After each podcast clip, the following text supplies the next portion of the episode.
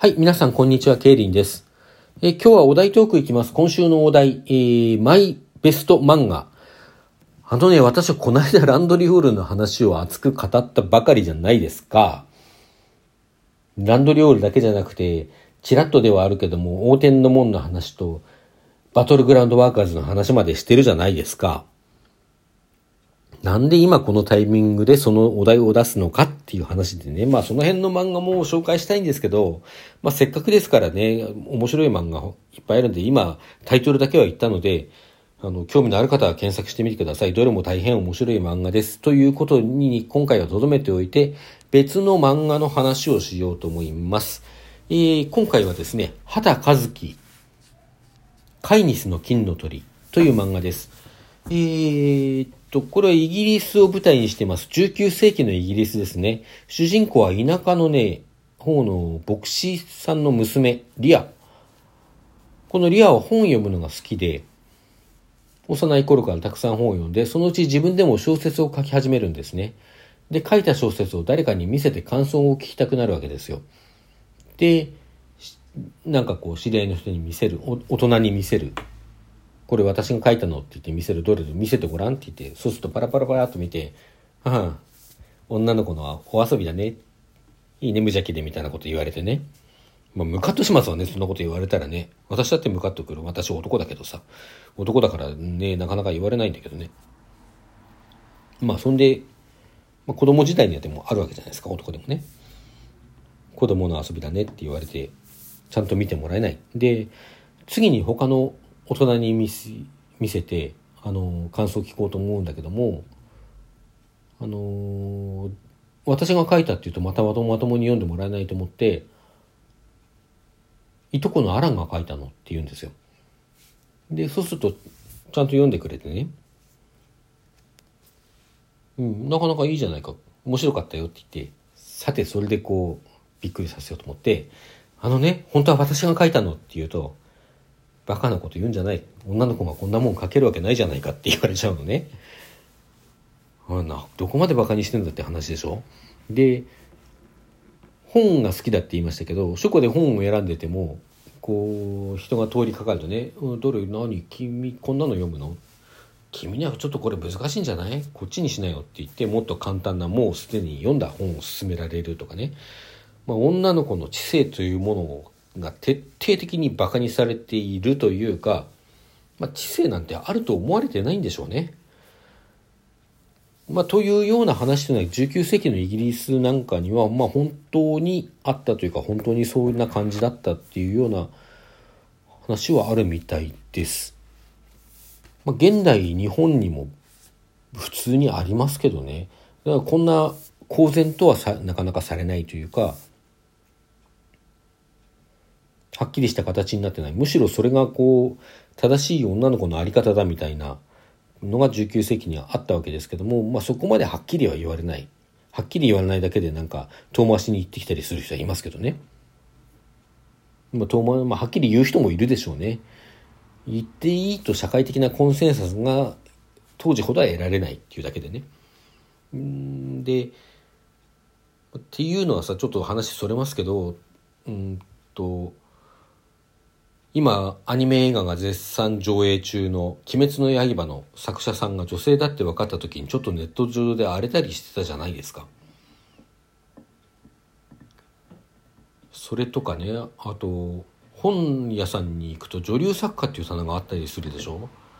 あれもねバカにしてるっては知性がないと思われているとは違うかもしれないけど女が書くものってなんか一定の傾向があるよねっていうもう大きな偏見なわけですよそれだけで。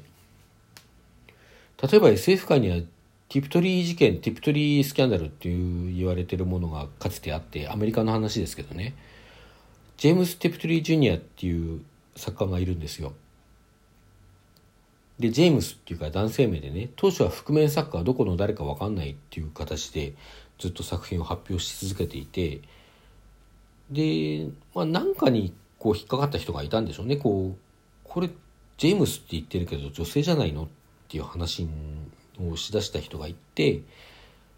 いやこれは明らかに男性の書くものだよ。男性の文章だよ。男性のアイディアだよっていうようなことを言う人も結構いてなんか論争になって、まあ、蓋開けたら女性でしたっていう話なんですけどね。まあ、なんか気がついた人がいたんだから何か女性にやっぱり傾向があるんだという言い方もできますけども、でもその一方でね、男性、これ男、いや男に決まってんでしょ、こうなん書くのはって思われるようなこともある、思う人もいるようなね、その程度の違いなんですよ。要するに。あの、覆面作家だからそれもね、あの、いろいろ正体をうんぬんするうちに話題になっただけで、例えばこのカイニスの金の鳥の主人公リアは、その後ですね、小説をあのロンドンの出版社に送るんですね。割と大きく19歳になってから。で、それが認められて、まあ、打ち合わせのためにロンドンに一回出てくる、出ていくことになるんです。男性名で出してますから、そのまま行くわけにはいかなくて、途中で馬車乗り継いで、断層していくんですね。で、そこでいろんな作家仲間というか、他の作家と知り合ったりして、まあ、一回は故郷の町に戻ってくる、町というか村みたいなね、故郷に戻っていくんだけども、結局その知り合った友人の勧めもあって、ロンドンで暮らすことになる。当然男性として暮らしていくわけですね。で、例えばそのね、この飼い主の金の鳥の主人公みたいに男として作品を発表し、覆面作家じゃなくてですよ、男の格好をして男のふりをして、あるいは代役を立てるなりしてね、男として作品を発表し続けてきたら、それの作風が女性的であると思った人がどれくらいいたかですよね。まあ、いたのかもしれないけどねいたかもしれないけど、まあ、大きく疑問が残るところですよね。まあまあまあそういうわけでこの漫画の話にしっかり戻りますけどもそういうふうに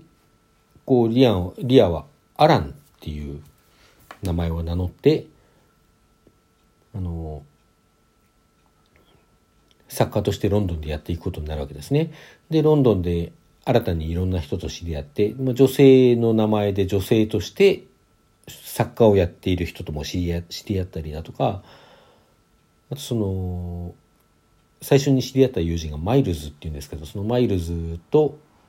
隣の部屋で暮らすようになっていろいろこう交流があったりその知り合いの知り合いみたいな感じで交友が広がったりしてねいろんなことを知っていくんですけども男としてロンドンで暮らすうちにリアアランであるリアはリアであるアランというかねこう自分の話がこんなにもこうバカにされずに聞いてもらえるまともに取り合ってもらえるっていう体験を初めてするんですよね。でこう女とし女扱いするっていうことと人間扱いって違うんだよっていうことを言ったりするようになるんですよ。これ非常に正国を得ていると思いますね。でまあそのそういうようなフェミニズム的なお話も含む形でこうだんだん話が広がっていってですね例えばそのマイルズの過去にまつわるそうねこうフェミあのディアが女性であることにとらわれていたようにマイルズも何かにとらわれていたみたいな話だとかね。でとらわれる閉じ込められるのとこう対象なすかのように自ら閉じこもるまあ引きこもると言っていいでしょうね。今の言い方ではね。引きこもるような登場人物も出てきたりします。その引きこもり生活を支えているものは何なのかっていう話だとか、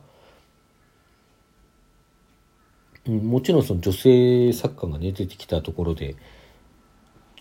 女であることっていうことにももちろんこう深く切り込んでいきますし、